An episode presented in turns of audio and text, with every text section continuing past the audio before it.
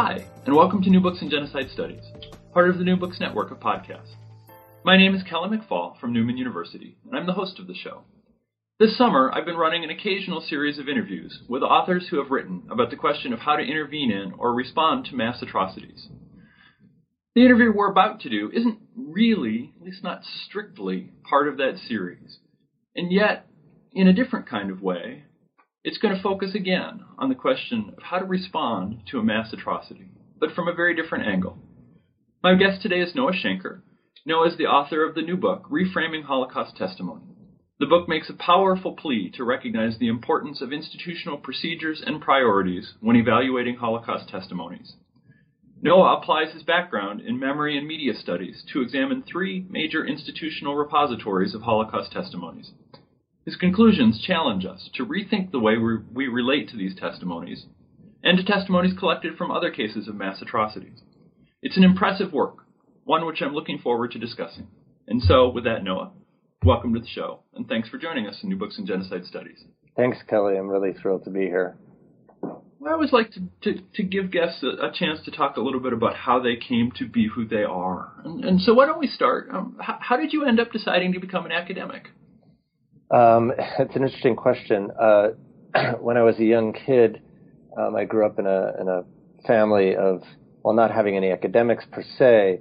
My grandfather was a rabbi uh, in the Reform mm-hmm. Jewish movement.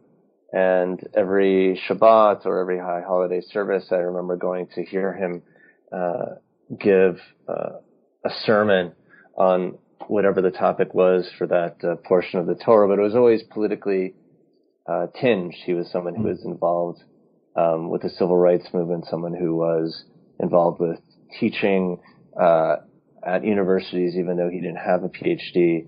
Um, and I just remember being incredibly moved by um, his form of, of speech, from his engagement in politics and in history.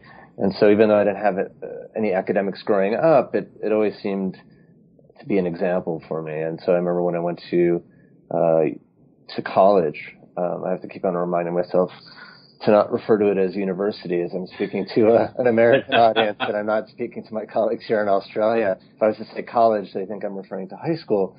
Mm-hmm. Um, but uh, when I went to college, um, the first course I ever took, uh, the two two Two of the most, I think, important classes I ever took were in my freshman year. If not three of the most important classes that I ever took were at a small um, kind of residential college in the University of Michigan, and they had a course called um, Listening to Holocaust Survivors, which was taught by Henry Greenspan, who um, has written quite extensively on Holocaust testimony. And the other class was a class called um, Visual Culture in Weimar Germany, and the other class was on psychoanalytic approaches to literature.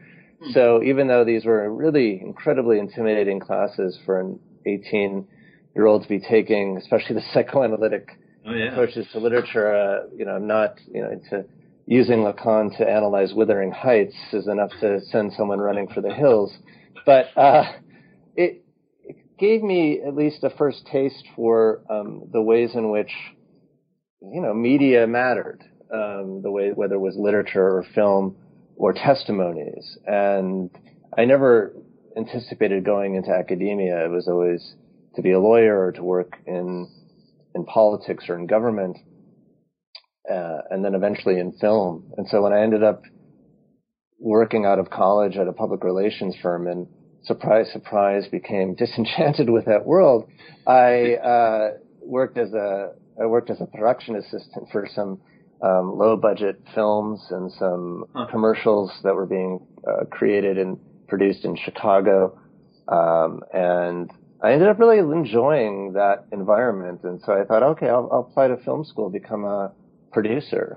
And so I ended up moving to Los Angeles and going to film school at U S C uh, in Los Angeles, moving there, not knowing a soul, and thinking I would study critical studies, which was the history and theory aspect of the of the school, not the production, not the screenwriting or directing um, portion of the school.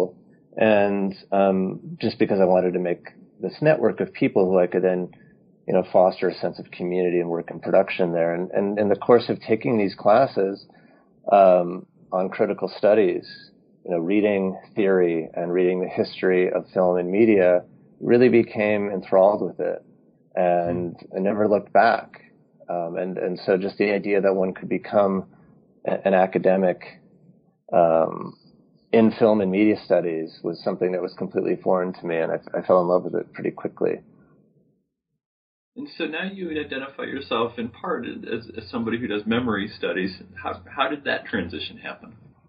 Well, I mean, initially I thought I was going to be a film uh, scholar because I had, yeah. had gone to U S C where the names of Spielberg and Lucas are on mm. on every building in the film school, and Zemeckis and Howard and, and those names. And uh, I initially wanted to write about the ways in which um, filmmakers like Spielberg with Schindler's List were representing the Holocaust. I became interested in the history of Holocaust representation as a potential area for a dissertation topic. It was between that or the films of Joel Schumacher. I decided to, uh, you know, I could have been mining the depths of Saint Elmo's Fire. Uh, my argument that he's the new, uh, you know, uh, Vincente Minnelli. But in the end, I, I thought perhaps Spielberg was a more viable option. And, um, but in that time, in a, in a methods class I was taking, they, the, the, the professor, Professor Tara McPherson, took us to the back lot of Universal Studios in, uh, in, in Studio City, just over the hills from L A, mm. to look at this project that had started not long ago to collect testimonies of Holocaust survivors. And it was the Spielberg uh, project, which was at the time the Survivors of the Shoah Visual History. Um, uh, so, you know, it had uh, this very long kind of unmanageable title at that point. It just re- referred to it as the Shoah Foundation, but mm-hmm. the Survivors of the Shoah Visual History uh, project at that point. And I, I became really interested in the work that they were doing and, and some of the, the ways in which Spielberg as a filmmaker and the particular sets of uh, tropes, you know, or that is to say kind of representational uh, strategies that he would use in film were then spilling over into into this testimony process. And uh, that became really not only a question of, of film, but issues of testimony, which are inevitably, needless to say, issues of memory. And so my, my entry into memory studies came through testimony, through my first encounter with the with the Shoah Foundation testimonies there. Um, and then as my work progressed and working with um, advisors at the time at U S C like Marita Sturkin, and then having the great fortune of working with Janet Walker at the University of California, Santa Barbara, who became a member of my committee, uh, the the the work Um, that I was doing ended up going in the direction of memory and trauma, and I was very, really, really fortunate to be working with scholars who were expert in those areas. And it just seemed as if you're going to do work on testimony, you can't do that without engaging the work of memory, engaging the work of trauma. So um, that's that's how I got into memory studies, and I've never left. So, so let's turn to the book. Um, and there's some just two or three terms that you use throughout the book that I thought I'd ask you just to talk about and define briefly. Um, the first is testimonial literacy. What what do you mean by that, and why is it so important? For me, I, I remember um, when I was doing a, a fellowship at the Holocaust Museum in Washington, D C in two thousand six uh, and two thousand seven, and uh, I was doing archival research, just looking at the institutional protocols of the museum and how they were shaping the collection of testimony, as well as the display of testimony. And I was working alongside historians who were really interested in testimony, and also with educators who were really interested in testimony in terms of its content, mm. um, especially in the, the, the part of historians at that time. So I would often hear... Um, so interestingly, in the case of the Holocaust Museum, they did have transcripts for many of the testimonies recorded there. I would often hear something along the, along the lines of, if only we had the full transcript, as if the reading of the the transcript of a testimony constitutes the content, constitutes mm. the the textuality of testimony. And for me, uh, I'm someone who believes in duration and in the process of a close reading and a close looking and a close listening, um, and all the various sensory engagements that we have to bring with testimony. And uh, that means being attuned to the silences. That means being attuned to what's happening on camera, the, the ways in which the subject, that is the witness, is framed by the camera, whether it's a medium close-up or an intense close-up or a long shot. Are there gestures, or are the uh, tattoos on the left arms of an Auschwitz survivor present on screen? Um, do they have um, various ways of uh, accenting or accentuating particular phrases? So when I mean testimonial literacy, it, it means an eye and an ear um, for the kinds of performance that a, that a witness will bring to the table, but that also means an eye and an ear for the setup of the camera and the kinds of questions that are being asked. Really reading testimony as a text in its you know physical ways, in its sense, in its olfactory ways, the ways that smell functions, the way that um, what's happening off camera um, influences and is often is as important as what's happening on camera. Um, and, and so that's really the the idea of not taking for granted that these testimonies are mediated rather than these raw sources. And, and I think for, for a lot of scholars in the kind of the early stages of discussing testimony, talked about testimony either as raw capsules of memory or as works that were to be interpreted or analyzed as literary texts. Um, and I felt that they have their own media specificity. And so mm. what testimonial literacy means is to essentially be attuned to what those specificities are and the way they function and how they shape meaning in, in, in, in a witness's exchange with their interlocutor. So the second term is, is, is post-memory. What, what does that mean? Well, post-memory is a term that I can't claim any credit right. for. Um, that would be a term that I um, have to attribute to and have attributed to um, Marianne Hirsch from Columbia University and, and her work, which has just been incredibly foundational um, to the to the field of not only of Holocaust studies but to memory studies more broadly. And by post-memory, she means lots of things. Um, first, it's reference to this notion, not a notion. I mean, it's the, the reality that the population of Holocaust survivors is dwindling, that um, given that Elie Wiesel um, died just this summer, um, and the fact that he was this iconic survivor, in many ways he was the quote-unquote survivor, or the survivor. Um, mm-hmm. What do we do um, as that survivor community is dwindling? How will the memory that resides with living survivors be transmitted beyond their living presence through testimonies, through new media, but not only through that, but through graphic novels like Mouse, through films like Schindler's List or Shoah, or the films of Péter Forgács or others.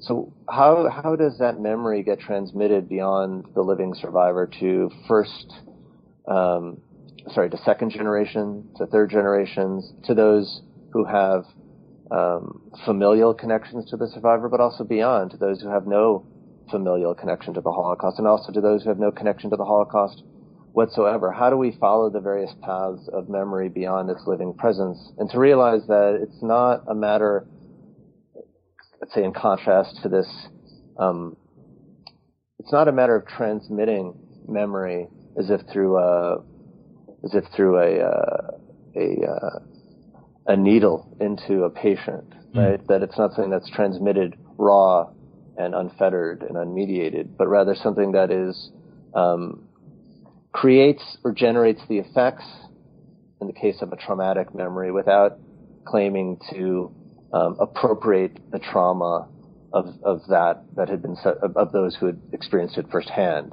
So there's been a lot of, you know, if the New York Times writes about it, it must be a phenomenon, right? Well, um, you know, so there's a lot of writing about, though I don't, though I'm not a, under the belief at all that it's a phenomenon of any, you know, extensive nature, which is the this idea that at one point a few years ago, the New York Times wrote a piece of about uh, the children and grandchildren of survivors having tattooed their left arms with the same mm. numbers that their Auschwitz surviving grandparents had inscribed on their arm.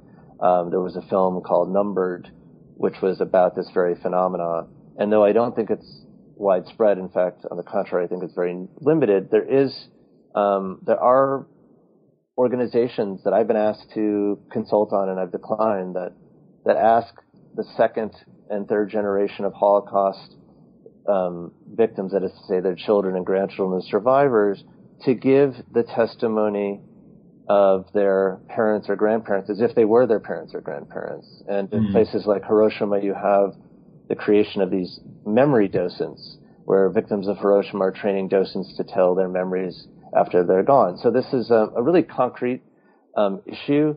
And um, and for me and, and, and for Marianne Hirsch, it's a question of, of theorizing that, not as an appropriative thing, but it's something that can actually lead to new knowledge and that, that ultimately recognizes that there's a difference, right, between the primary victim and those who take on their stories through different representational strategies, through art, through poetry, through literature, through film, and through testimony.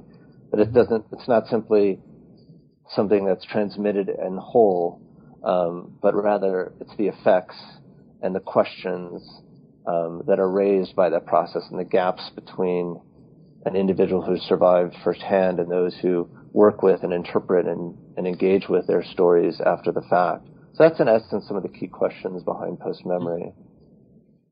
And then the last distinction, or the last terms with a distinction, and again, this is one you borrow and use to great effect. Um, what do you mean by uh, common memory and deep memory, and what's the distinction between them? Yeah, it's a term that originates with uh, Charlotte Delboe, and which then gets picked up by Lawrence Langer, and after that by Shaul Friedlander, and others who discussed it, um, such as James Young and others. So it's it's a it's a term that's that's widely discussed. Um, the idea being that if we take a uh, a Holocaust survivor, um, and we'll just say an example would be Chaim Engel, who was a survivor of the Camp Sobibor, Uh, and who I know we'll be discussing, we'll be discussing his wife at a later point in the interview. Um, he he was discussed in the work of Lawrence Langer. Um, to use an example, if we're talking about Chaim Engel's time uh, in Sobibor, uh, sorting the clothes of the victims, um, the idea would be the notion of common memory, Chaim giving his testimony uh at the Fortunoff Archive in the mid nineteen eighties, there's Chaim as he is at that moment looking back on the events of the nineteen forties.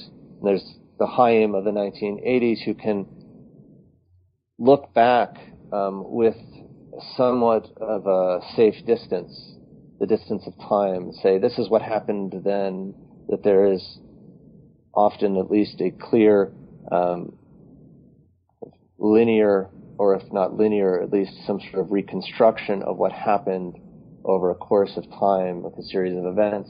But that, to use a term, or to borrow a term or a phrasing by Shaul Friedlander, when memory comes, in this case when traumatic memory comes, when deep memory comes, it is the collapsing of that kind of temporal I am here, that was then, that was there. It's a collapse of that. Uh, it's this notion that deep memory marks the return to the past and inability. Basically, it is the, the emergence of the past in the present, or you could look at it the other way, or the return of the past uh, into the present, or traveling back to the past from the present, that it is a moment in which these temporal uh, delineations collapse, where the deep traumatic memory emerges and the survivor finds her or himself back at that moment. Um, and often um, unable to articulate a clear kind of causal you know, chronology. Um, it's that breakdown in the ability uh, to, to tell things in a transitive manner. Um, it is, in essence, it is often marked by silence. It's often marked by uh, an inability to communicate or to render in, into to words that are comprehensible that which is incomprehensible. Um, and, and that's really the challenge that people like Friedlander have raised, is how do we, in the absence of survivors, after survivors have passed, how will you preserve that deep memory, that memory which can't be easily unified, which exists in excess of historical narrative? That is, it can't be said, this happened here, mm-hmm. then, and this is the reasons and the causes, right? That it exists outside of that trajectory. Um, and how do we preserve those moments, those moments where the story breaks down, the moment when the individual subject breaks down potentially, and when their story is, is in an excess of what is possible to communicate, when it is so traumatic that it can't be rendered adequately into words, that sometimes it, it registers in ways that are more difficult to read. So so you looked at three different institutions in in, in this book. Yep. Uh, the Fortunoff Archive, the, the Holocaust Museum in the U S, um, and then the Shoah Foundation. Yes, correct. Um, and you identified several, uh, thirteen, fourteen, something like that, interviewees who had been interviewed by each one. And so I thought maybe the place to start here is to ask you to talk a little bit about the testimonies of, and you referred to her earlier, of Selma E., um, and and talk a little bit about how those testimonies differed from from case to case. Selma's Selma's testimony or testimonies um, are probably the most powerful testimonies um, that I've um, had the privilege of watching.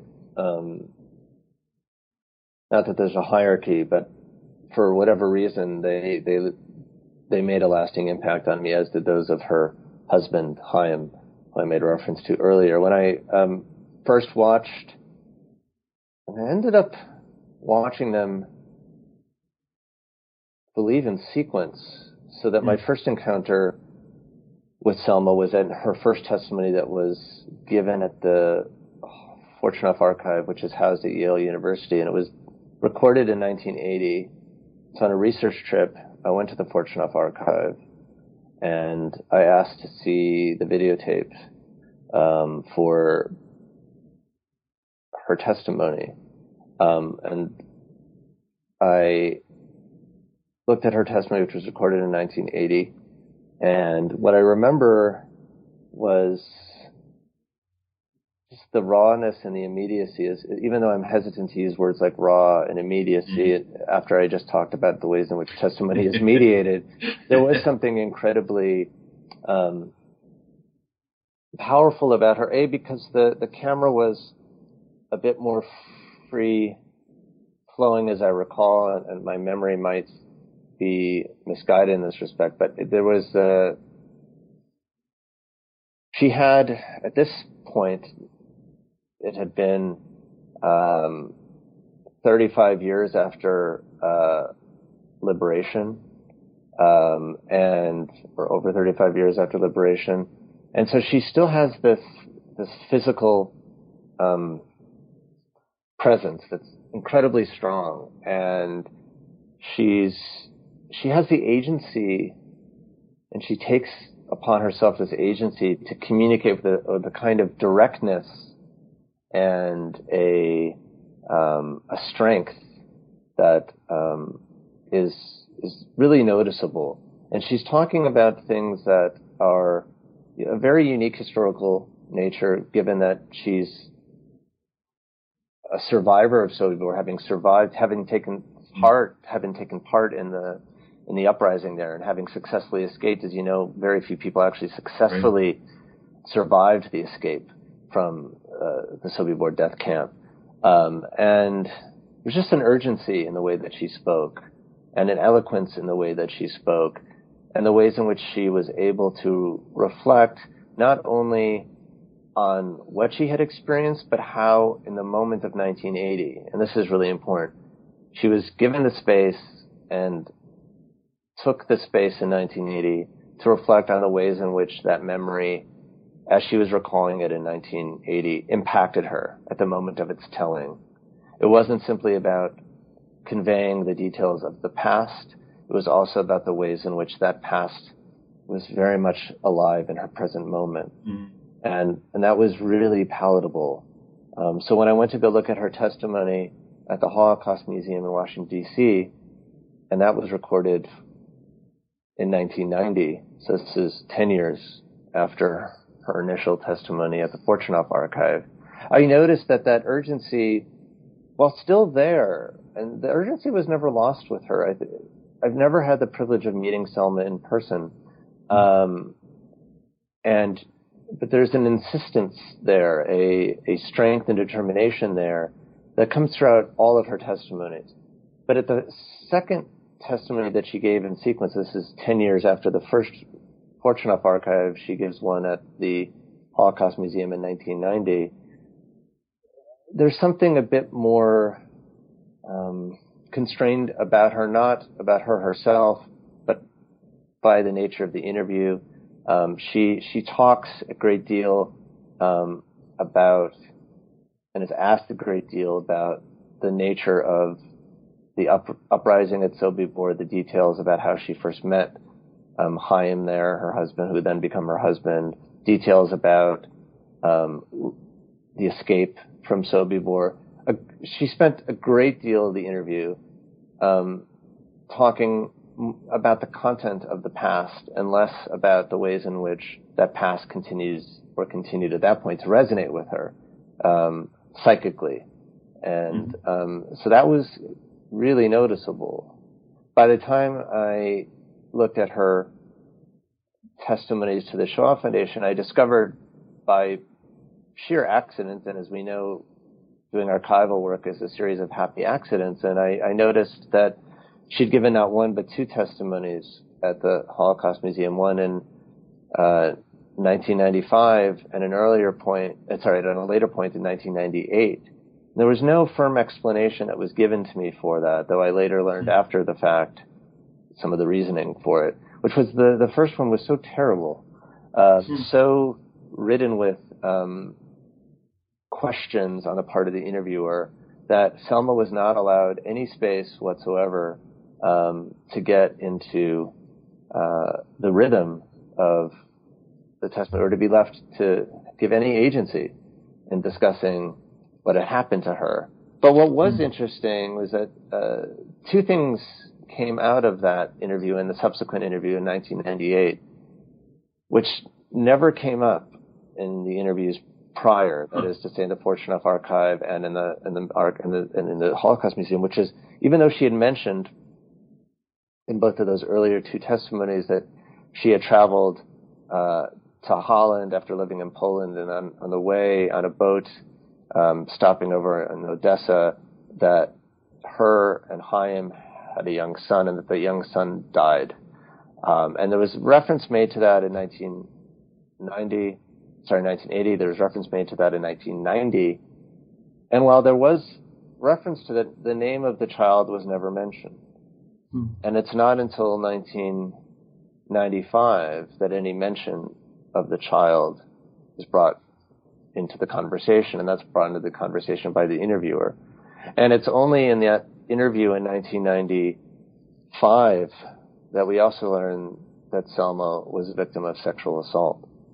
At no other point in any of the earlier testimonies that were taken in nineteen eighty nor nineteen ninety do we learn that. And these two events, the loss of her son, who we learn was named Emil, and her sexual assault while in Holland, her family owned a hotel, um, those are foundational events, and events that she Um, had not been given the space or perhaps had not felt comfortable to articulate at the, at the earlier stages of her earlier testimonies. But they come out much later. I think that says a lot about the passage of time, but I also think it says a lot about the methodologies of the respective institutions which collected her testimony. Well, let's look at those institutions, and let's start with the Fortunoff Archive. And, and, and I, I think we've got maybe five, six minutes for each one of these individual cases. So I know that we'll, we'll miss a lot of detail, and I encourage listeners to go, go read the book. Um, it has a lot of really fascinating stuff in it. Um, but with the Fortunoff Archive, so, so where did this come from? Well, the Fortunoff Archive came um, it emerged really as a grassroots effort. Um, it emerged out of New Haven, Connecticut, the Jewish community of New Haven. Um, it uh, emerged as really the the as a response, in large part, to what many in that Jewish community, and frankly, what many in the Jewish community um, nationwide, if not on a you know on a global scale, found as a uh, to, to be plighted a disenchantment with the popularization of Holocaust memory, particularly through the miniseries Holocaust mm. um, that came out in the late nineteen seventies.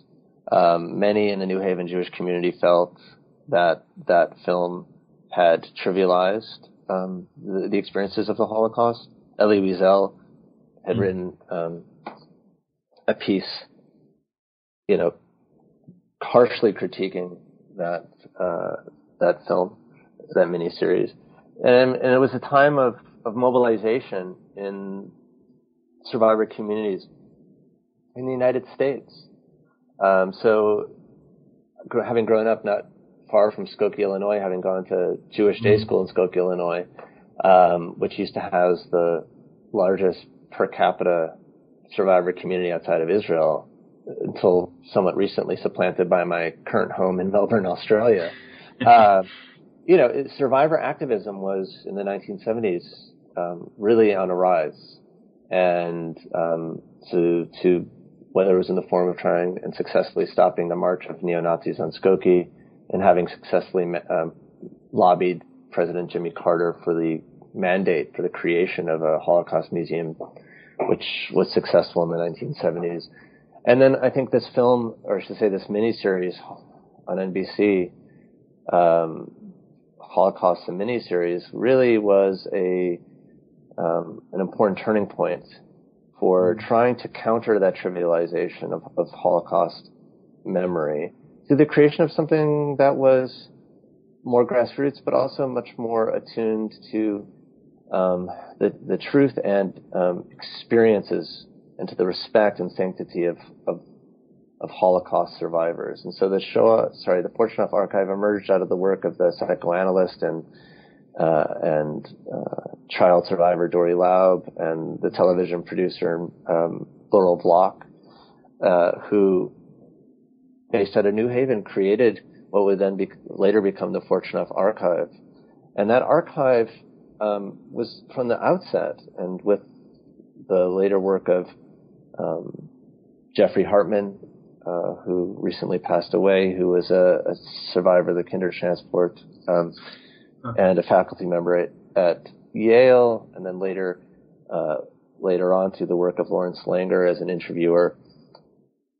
But even from the onset, the focus was always on making sure that the survivor and the agency of survivors was first and foremost, that survivors would be given the leeway to drive the testimony process, that as much respect and as much um, latitude was given to them. Not, and by respect, I don't mean not that they wouldn't be engaged critically. On the, on the contrary, critical engagement was at the heart of that enterprise and remains to be at the heart of that enterprise.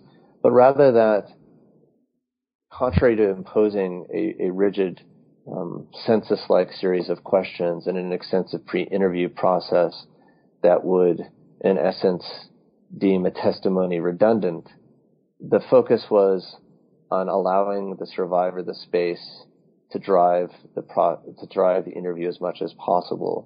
And that meant being respectful to the silences, being attuned to the silences. To use Dori Laub's term, to be a co-owner in the process of testimony, to realize that you are sharing, um, in essence, a special contract with the witness, and that there's a special set of obligations which are ethical in nature, which means also recognition that you are not the survivor and that you are not experiencing their trauma, but you are still responsible for helping them uh, facilitate an expression of that trauma. And it's not about psychoanalysis. The, it's not a, this is not an analytical environment. This is a testimonial environment, but it's still one that is geared and influenced by um, a respect for the traumas that had been experienced by the by the witness, and making sure that the witness is the one who is really guiding or driving the process rather than the interviewer driving the process. So rather than starting a question or an interview with a question such as, please give me your name, where were you born, uh, what was the town um, like in which you were born, you will have a question often along the lines of, there is a picture of the past. Paint me that picture. And I'm paraphrasing, but there are questions yeah. such as that. Um, if your memory is a picture book, what is the first picture that you see? Something that is more evocative of along those lines, something that also generates questions that are, are geared towards the process of telling the testimony as well as about the content of that testimony. Um, so that's that was always uh, an essential part of that process. And because it's an academic institution in which it's housed, you have to go to the office or so the Department of Special Collections to look at testimonies. That was until the Fortunoff Archive recently digitized their testimonies and are making them available outside of the Sterling Library. For most of its history, you had to go and travel to New Haven. There was no online access. There were no videotapes being sent to you in the mail. You had to go there, and it meant putting in the time and the labor to identify the testimony and to um, to really do the work in advance of preparing for that encounter. And so even the mode in which that testimony was made available to involved work and involved a sense of responsibility, involved a sense of having to carry a great deal um, with you into that process, even as a viewer of the testimony. Um, and so there was a great deal, I think, placed on the sanctity of the survivor's experience. And that's also reflected in the fact that um, in the Holocaust Museum, um, and I'm not revealing, I'm not compromising her her her identity in the sense that Selma Engel is Selma Engel in the Holocaust Museum and is Selma Engel in the Shoah Foundation, yeah. but she is Selma E. mm-hmm. in the Fortunoff Archive. So using the first name and last initials to, to, to, to protect the the identity of the survivor. So the so the Holocaust Museum um, has a very different mission, um, and and maybe you could talk a little bit about what what what Congress um, established for the mission as the mission of the Holocaust Museum, and, and how that came to be embodied most in, in the permanent exhibition, which you call the soul of the or I, that's not fair. You quote uh, one of the uh, leaders of the initial founding of the museum as saying is the soul of the museum. Yeah, I mean, the, the mandate for the museum was to be a living memorial um, to the Holocaust, but also as part of that mandate included um, part of the planning, and I, and I spent really just you know months combing through the various institutional archives, was to also create um, what what initially was called the Committee Conscious, um, which was um, to ostensibly raise awareness of other conflicts, potentially other genocides that were happening in the world after the Holocaust. So even from the outset, there was a mission to commemorate and preserve the memory of the Holocaust on one hand, but also to draw attention to any potential genocides that would take place after the establishment of the museum. So the permanent exhibition, or the P E, has changed very little over the past uh, since its in, since its opening in, in nineteen ninety-three. Um, the permanent exhibition that traverses the floors of the Holocaust Museum was intended to have a, a core narrative structure, a three-act structure in essence. What was life like briefly uh, leading up to Uh, the rise of Nazis to power um, before the Holocaust. Then there is the Holocaust era, and then there is liberation and, and life after the Holocaust. And so that three-act structure, um, which is instrumental to many of the testimonies that I'm looking at, including the Shoah Foundation testimonies, was also central to the creation of the permanent exhibition at the Holocaust Museum. The idea Um, and it was a contentious idea uh, from the beginning was, well, who will be the central victims in this story? Uh, what about uh, what about the Romani people, the Roma and the Sinti? uh, what, you know, and that became a contested issue into which victim group would be given more or less representation. Ultimately, it is a, a permanent exhibition that is focused on Jewish victims of Nazism. And though there have been related uh, temporary exhibits, the permanent exhibition is at its core um, about the Jewish experience of the Holocaust. And when they refer to the soul, or the permanent exhibition, as the soul of the museum, there was the sense and that they had to enshrine um, not simply through um, artifacts, but also through a narrative strategy, through interactive learning, through photographs, through um, as many different objects as they could collect or get on loan from places like Majdanek or places from Auschwitz and other places, that they could give you an, an experientially impactful experience. They didn't want it to be, quote, a cold museum. They wanted it to be a hot museum, something that would get the blood flowing on the part of the uh, on the part of the, the patrons, that would move patrons on an emotional level. And so at the heart of the, the Holocaust Museum was this challenge of trying to balance the effective with the analytical demands of representing the Holocaust. And it was something that was labored over, I mean, because if we have museum mandate established in the nineteen seventies and it doesn't open until nineteen ninety-three, a great deal of time passes where the content committee and other committees that were part of of the commission were, were really debating vigorously. I mean, just to give you one anecdote that's been also chronicled in the work of Edward Linenthal, Preserving Memory, which is a fantastic book, whether or not to include hair which was taken from women prior to their uh, processing at Auschwitz. The hair was given to the museum. Uh, that museum debated as to whether or not they should put it on display. Ultimately, um, it was decided that for various reasons, including the fact that one of the members of the content committee, who was a survivor herself, felt that it was disrespectful, that it was counter to religious tradition, and that what if the hair of her mother was in that pile of hair? Mm. And so ultimately they, they, they took a photo of the hair, and that photo, a, a mural of that hair is on display, a photo mural of that hair is on display in the museum, but not the hair itself, which was initially put into storage and is no longer actually with the museum. So those kinds of debates about what constitutes, like, how far should the museum go in tapping into the emotive, effective aspects of the of, of the Holocaust experience, and what what are the barriers? In this, and in some instances, quite literally, what are the barriers? So placing barriers, visual barriers, so that so that young visitors to the museum or more sensitive viewers to the museum do not have to go through um, instituting literal barriers for younger uh, visitors to the museum, or for older visitors to the museum who might have certain sensitivities about graphic images. So the idea of barriers, uh, literal barriers, figurative uh, barriers that happen in terms of um, discussions Um, in committee meetings about what should and should not be shown, are really um, instrumental to that debate. So even though it, it's emphasis on being the soul, that soul is one that has to be regulated, one that's calibrated by the planners in, in a very, very detailed way.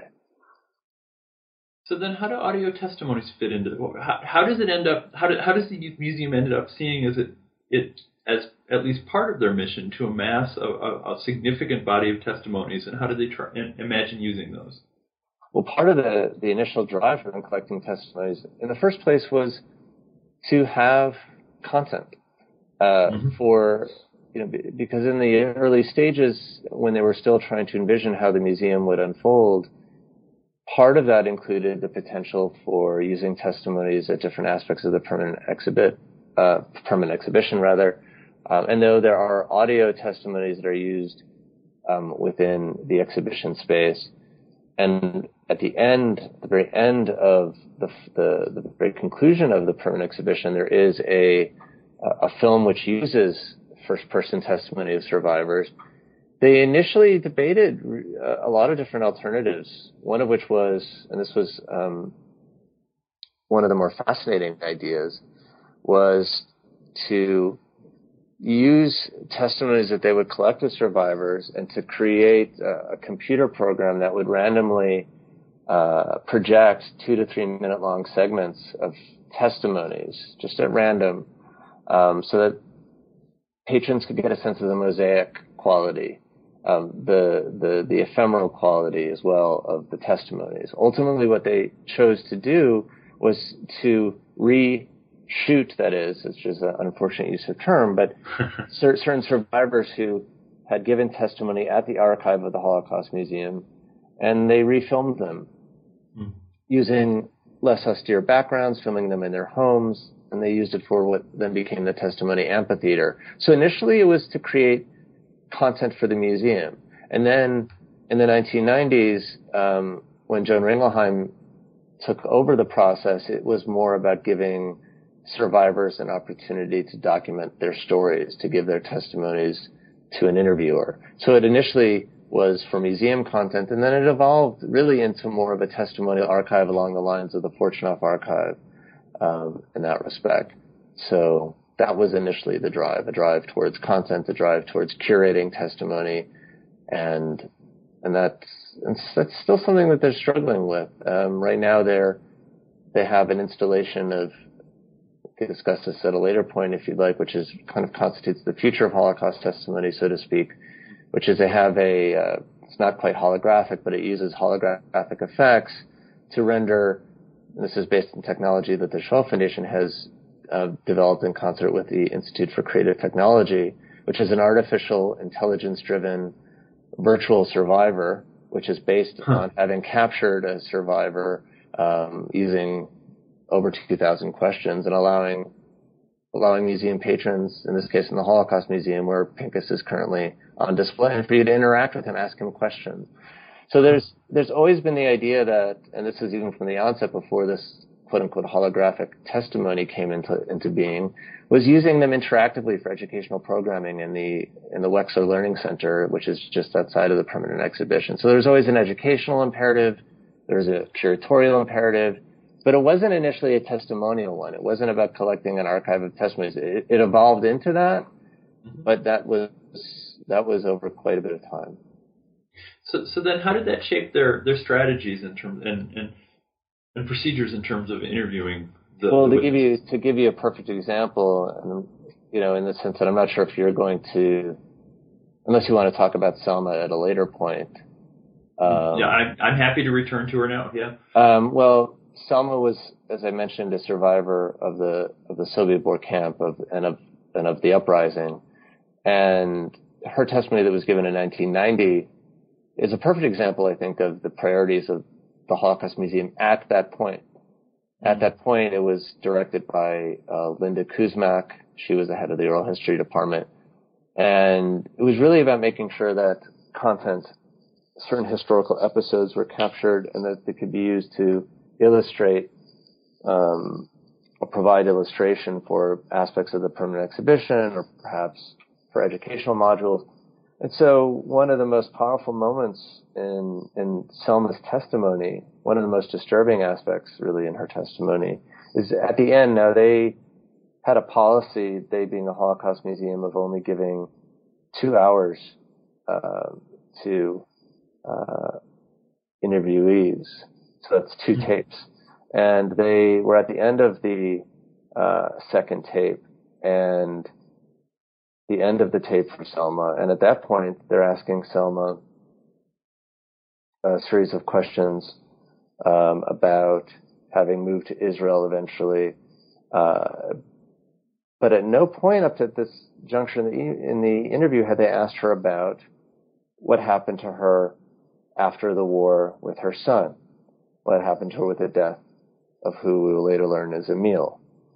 And as they're running out of time, you can see the look of of concern and anxiety and, hmm. and anger on Selma's part, but they haven't gotten to those questions. And the interviewer, who is conferring with the producer uh, on a headset, is debating, and you can hear this because they think the camera has stopped running, but it is in fact still running. Huh. Uh, and you hear them debating whether or not they're going to do another tape. And they decide ultimately not to. But as the camera is still running on that remaining tape, you hear Selma say, well, that's very interesting because I lost my son. And then you see her arguing with the interviewer about what you didn't know, that there was time was running out. In other words, they had, in the course of the interview, gotten to the predetermined uh, area of focus, which was the Sobibor experience. They had mined that area. And so there was no need, as far as they were concerned at that juncture in the oral history department, to look at what her life was like after Sobibor. And yet, if you look at the transcript for that interview, the conversation that takes place between Selma, in which she expresses her anger and disappointment in this discussion of her son, is rendered only as technical conversation. In fact, there is a term called technical conversation. So you don't actually hear, none of that is transcribed. You have to look at the testimony to see what emerges at the very end, all the way to the fade to black, where the most important part of the testimony, at least as, as, as Selma articulates it, the loss of her son, is not given the space for exploration.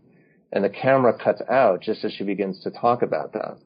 And that just happens to be at the margins. It's, it's only because I kept watching. It wasn't on the transcript. As far as the transcript was concerned, that was technical conversation. And yet, that which the institution deemed to be central, which is to say Sobibor, was in fact much more peripheral relative to the experience of the loss of her son Emil after the war. So the idea that an institution would impose uh, a certain focus on a historical event or on having clear beginnings, middle, and endings, those kinds of preferences um, have costs. And in this case, it's, they come at the cost of a story that is very central, an experience that is very central to Selma, and it's left at the margins. It's still articulated, it can still be found, and that's precisely why you need to have the testimonial literacy to be able to know to look beyond the transcript, to know that even when it seems that the testimony is coming to a close, just as it seems like it might fade to black, something important might flicker across the screen.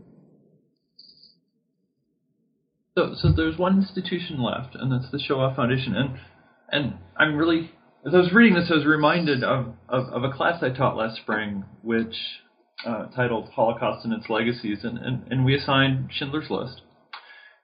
And for the first time that I can remember, no one in my class had seen it. Mm. I'd be curious. And so, have they all seen Inglourious Bastards? So. Um, many of them had, yes. But of course, they're all, well, you know, way too young to have been of the age to see it when it came out. And it's now old enough that this is not something they see routinely. So maybe you can say something about how the Shoah Foundation emerged um, and, that how, and, and how that impacted its goals. No, just on a side note, I've noticed that I teach a, a course on film and the Holocaust, and I ask my students to raise their hand if they've seen Schindler's List, and very uh-huh. few have. And if yeah. they've seen a film about the Holocaust, most likely it's Inglorious Bastards. And even yeah. then, that's probably a, a bridge too far uh, for them. But uh-huh. how did the Shoah Foundation start? It started in the direct aftermath of the production, or really emerged out of the production of of Schindler's List in Krakow, where um, where where Steven Spielberg and his producer uh, Branko Lustig, who is himself a survivor of many of many camps, um, and just a really singular figure I had the privilege of, of, of meeting, uh, Branko Lustig and Steven Spielberg were approached by people who Jews from the community of Krakow, who and others. survivors from, from uh, other communities about documenting their stories and testimonies. And the story goes, and I don't know whether this is myth or truth, because this was what Branko Lustig told me, was that on the plane back, they had a debate about um, creating the what would then become the Shoah Foundation and trying to determine how many testimonies that they would record. And Branko Lustig recalled to me that fifty thousand seemed like a reasonable figure given the budget that would be required. With that goal in mind, uh, the foundation started in the backlot of Universal Studios in a series of temporary structures and camping, yeah, not campers, but, uh, but uh, trailers. And uh, eventually migrated over to, conveniently, to the, uh, the campus of U S C, where it became a part of uh, the Division of Humanities. Uh, just as I was starting to do my archival research, it conveniently decided to spare me the trip of driving to Studio City. So that was good. And um, it, it became the largest archive of testimony of any kind in the world, and still is, recording over fifty thousand testimonies. Um, and its subsequent, you know, move to Rwanda and Guatemala and to documenting other genocides in other locations. Um, but it was from the outset um, a very Spielbergian um, project, one in which um, Spielberg as a filmmaker was really not less through his money than through his prestige driving the process. And in many ways, also as as a classic Hollywood filmmaker in many ways, um, who's invested in the three-act structure, that structure bled its way into um, the structure of the testimony collection. So unlike the Fortunoff Archive, and to a large extent unlike the Holocaust Museum, it has an extensive, over forty pages of a pre-interview questionnaire, which is conducted over the phone, filled out over the phone between the interviewer and the interviewee. So there's an extensive pre-interview process. There's an extensive process of of um, asking the witness questions ahead of time, and also using that pre-interview questionnaire as the index by which uh, they will catalog and index a survivor's testimony. So these testimonies were all digitized, and they're available through a subscriber-based interface.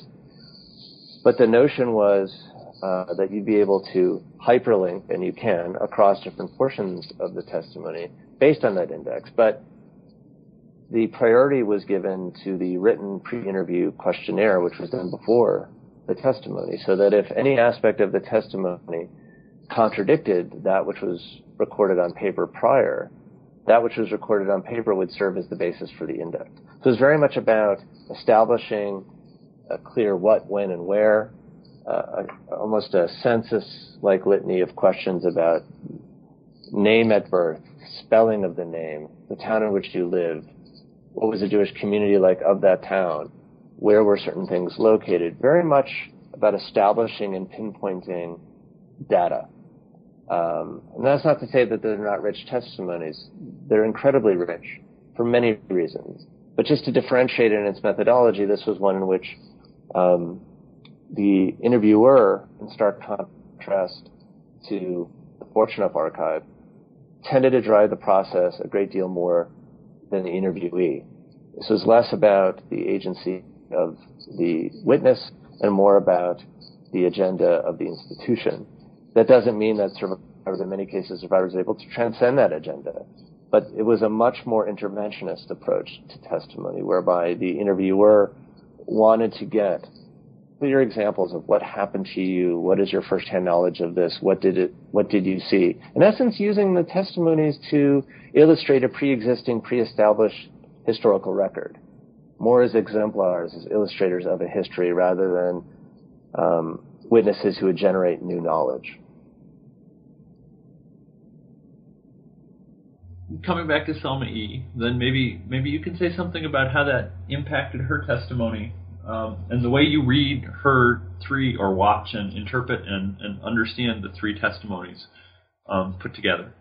Yeah, I know. And, and just to reiterate, I mean, there actually were four testimonies precisely because mm, the, thank you. The, the, the, the, because the third testimony that she gave at the Holocaust Museum was so interventionist, was so littered with questions that they had to redo it mm. uh, three years later. Um, the testimony that she gives uh, at the especially the initial one in nineteen ninety-five at uh, the Shoah Foundation, is less equipped to deal with surprises, with spontaneity, with the emergence of what we talked about, uh, which is deep memory. It is it is a, a methodology that is geared uh, towards collecting common memory, what happened where, when, who was motivating what action. And so there are moments in Selma's testimony where, to use an example, when she talks about having been sexually assaulted, I have a suspicion that that wasn't even mentioned in the pre-interview questionnaire. And so the surprises that emerge during an interview, um, something as traumatic as sexual violence, the interviewer didn't know what to do with it. And there's this sense where transitivity takes over, where it says, well, what happened then? Or can we move on into the next portion of the story? It's about keeping things on track. And so this, the testimony with Selma, while she's still the strong, assertive, and uh, indomitable Selma Engel that I had come to know in prior testimonies, at least in her testimonial form, she is curtailed or inhibited by the myriad of questions that are asked of her during that Shoah Foundation interview. And yet, and yet, in the final interview that she gives in nineteen ninety-eight, and also that Chaim gives, she is joined by her granddaughter and her daughter to discuss, at the end, the inheritances of memory. And this is what is unique and what is, I think, the most valuable part of the Shoah Foundation, is that they cover a lot more material on the, um, I mean, they have a system that wants interviewers to ask questions that will break down the interview into three acts, forty percent for pre-war life, sixty percent, sorry, twenty percent for pre-war life, sixty percent for Holocaust era, and twenty percent for post-war life. Now that twenty percent, while still small, is much more significant than any other aspect of post-war life covered or, or post-Holocaust life covered by the Fortunoff Archive or the Holocaust Museum. It is the only archive of those three to dedicate on a, on a, on a standardized, regular basis time to the post-war era on a consistent basis and on a widespread basis. And it's precisely at that testimony of Selma and Chaim where her daughter, Elida, and Tegan, her granddaughter, come on screen and have a discussion, in essence, about what we talked about at the beginning of this interview, which is about post-memory, about the inheritances, the legacies of living in the shadow of the Holocaust as a daughter and granddaughter of survivors. And it's one of the most illuminating aspects of a testimony that I've ever watched. And it means that you have to stick around to the end at a moment which you think is going to be filled perhaps with mawkish sentimentality, is actually filled with uh, great insight and great honesty and great openness between three generations. And and while I perhaps sound as if I'm being critical of the Shoah Foundation, I'm incredibly um, in awe of the work that they've done in terms of the scale and also the fact that they've given voice to that after the Holocaust, that post-Holocaust life, which is unfortunately missing from a great deal of testimonies. And and to have that kind of exchange, the exchange that you have between Selma and, and Chaim and their daughter and granddaughter is, is incredibly unique, and I and I wouldn't have been able to find that in any other archive. So, so we've taken up a lot of your time, um, and, and there's lots of directions I could go kind of to, to wind this up, and I'm honestly fascinated by this idea you were sketching out earlier of, of, of the ways to use modern technology to allow survivors to continue to speak. But but let me go a different way, um, because I suspect many people who listen to this either attend or plan some kind of Holocaust memorial event. And, I'm, and, and that's a little bit different kind of testimony. Uh, many of these, of course, feature the testi- feature survivors or, or their children sometimes. Um, so so maybe, and I know I'm springing this on you, um, I wonder what somebody who plans events with centered around survivors can learn um, from your research. Uh, one of the things you can learn is that no testimony is ever uh, given for the first time, or unless you're at this stage, um, that it's quite likely that even if it's the act of writing in a diary or the act of telling a friend or someone in the family, that, that what you're encountering when someone is giving their testimony has been encountered before, and the tendency might be to think that they have a rote approach to that particular um, performance, and, and that we not be afraid by the way, to use terms like performance when we talk about Holocaust testimony. That's not a, a dirty word when it comes to discussing that. That actually there still is this strong ethical responsibility um, to listen carefully and attend to survivors, and to realize that even if this isn't the first time that they've given this testimony, that there is, for many survivors, that documentary imperative, the imperative to survive. And you'll hear the stories of people in testimonies tell of that drive to survive in order to make sure that these stories are told. And, and perhaps that's become a cliche, but it's something that resonates with a great deal, with a great many survivors and survivor communities, this imperative to tell. And, and that imperative to make sure that that story is taken with you, and also that it that it impacts the world outside of the Holocaust. For me, whether or not a survivor is interested in, in creating some sort of linkage between their story and the story of, of a survivor of Cambodia or of Rwanda or of Darfur or of Bosnia or Armenia or other genocides, um, I think those are linkages that are important to make. I think it's difficult for me to conceive of an event to commemorate and memorialize the Holocaust that doesn't also, in, in some indirect way even, draw uh, draw our attention without even necessarily naming these other genocides, because it depends on the context of whether that's appropriate, but to in essence prick our ethical consciousness, um, our humanitarian consciousness to the suffering of others. Because ultimately I think that's what is central to testimony in many respects, is the way in which it forges that contract between an interviewer and an interviewee and the future and anticipated audiences for those testimonies. That it, not that it trains our ethical reflexes, because I'm not sure if that's possible, but at least it serves as a template or as a model for how we might listen and bear witness to the suffering of others. And so if there's a way that we can listen to and engage a Holocaust survivor at an event like the one that you're describing, in a way that, even if indirectly, somehow leads us to ask questions about the world outside of the Holocaust and the world outside of our respective communities and outside of the world of that respective event, then then I think that's truly productive. And I think that means, whether that's turning to the to the work of someone like Michael Rothberg, Um, who's written about multidirectional memory, or looking at the work of others like Martha Minow, who look from Harvard Law School, who looked at the ways in which we must kind of have a certain moral consciousness when we look at the Holocaust, but also beyond the Holocaust. I think that there's that need to at least create, if not a direct linkage, at least an underlying ethical linkage that connects us with the suffering of others beyond the Holocaust. That's a great place to end. It's a great book, Noah, um, and I hardly recommend it. Um, I have to say, I'm I'm a tiny bit intimidated by the, as, as a historian, by the time and the energy required to approach the interviews as critically and as thoughtfully as, as, as you suggest is necessary.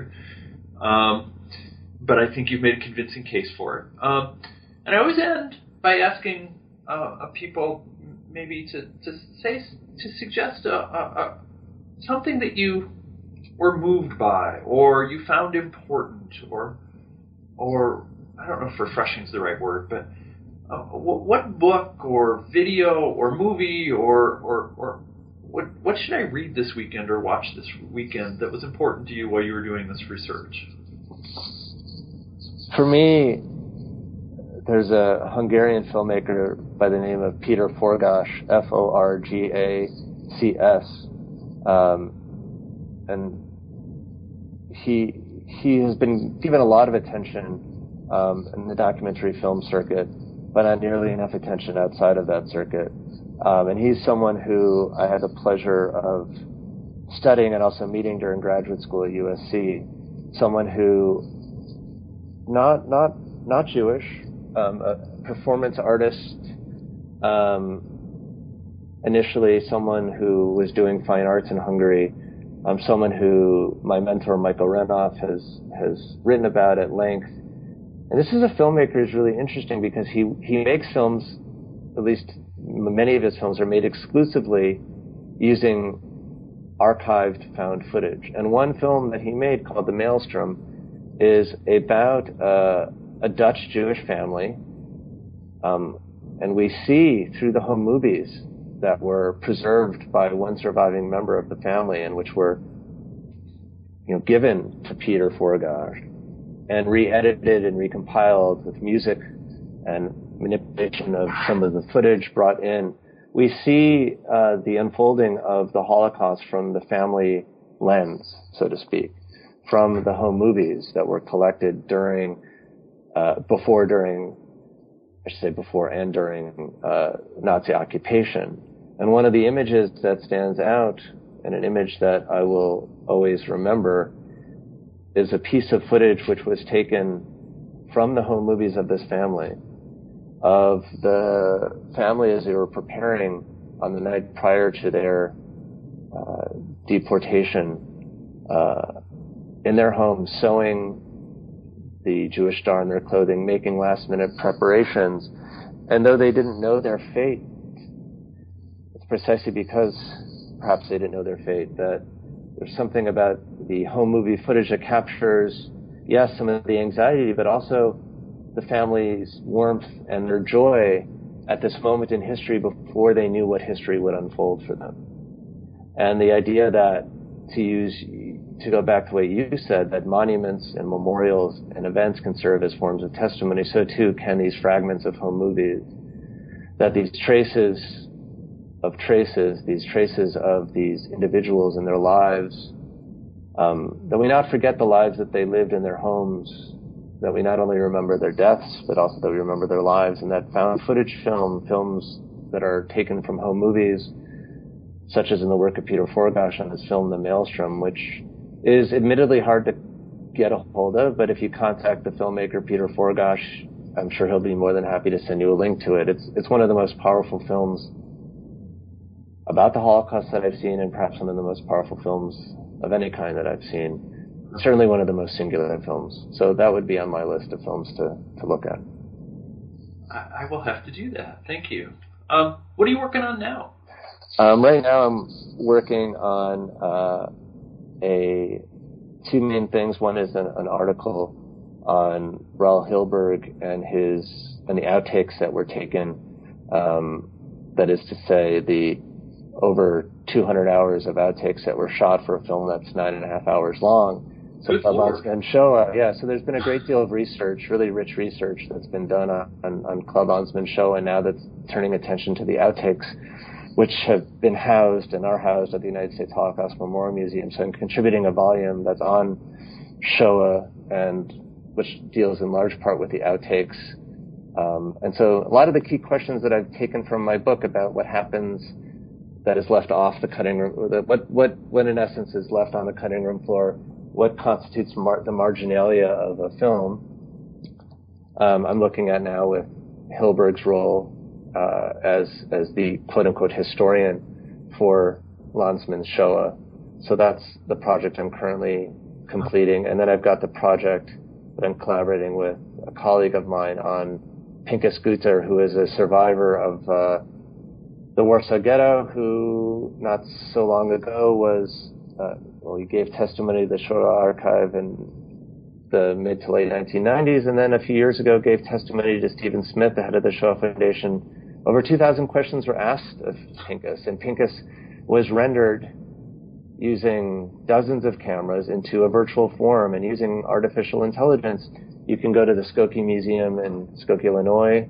You can go to the Holocaust Museum in Washington, D C, and you can interact with Pincus in his full... almost, I should say, in his full body form, and ask him questions, and based on this artificial intelligence software, interact for better and for worse with Pincus, asking him a series of questions about his experience. So I'm talking about uh, the implications of quote-unquote holographic testimony, though again, it's, it's not really a holograph, but it, it emulates uh, kind of the holographic effect. So I'm writing on that as well. So most of my work is looking, and then having just recently published a piece on how a lot of the actual approaches that we talked about over the last hour or so, that the especially the Shaw Foundation came up with, are now being utilized in places beyond So I, I published a piece on the ways in which those those testimony practices are being used in in Cambodia to collect testimony there. It's also being used in places like Rwanda and places like Guatemala. And so the, the ways in which these testimonial paradigms migrate from one genocidal context to another, and what are the implications of taking the Shoah Foundation model and applying it to these non-Holocaust case studies, and raises a, a series of, of important questions. So those those are the three the three projects that are most current for me. That, that that's fascinating, and, and um, I would love to have you on the show sometime again to talk about some of these things and, and pursue well, those. Thanks, thanks, Kelly. I really enjoyed talking with you as well. It's just really been a great pleasure. Excellent. Well, thanks again, um, and take care. You've been listening to an interview with Noah Shenker about his book, Reframing Holocaust Testimony. If you enjoyed this interview, you can listen to previous podcasts through iTunes or from the webpage for New Books in Genocide Studies, part of the New Books Network of podcasts. I hope you'll join us next time when we conclude this summer's occasional series of podcasts that address the question of how genocides might be prevented or mitigated, with an interview with Carrie Booth Walling. Until then, thanks for the download and have a great month.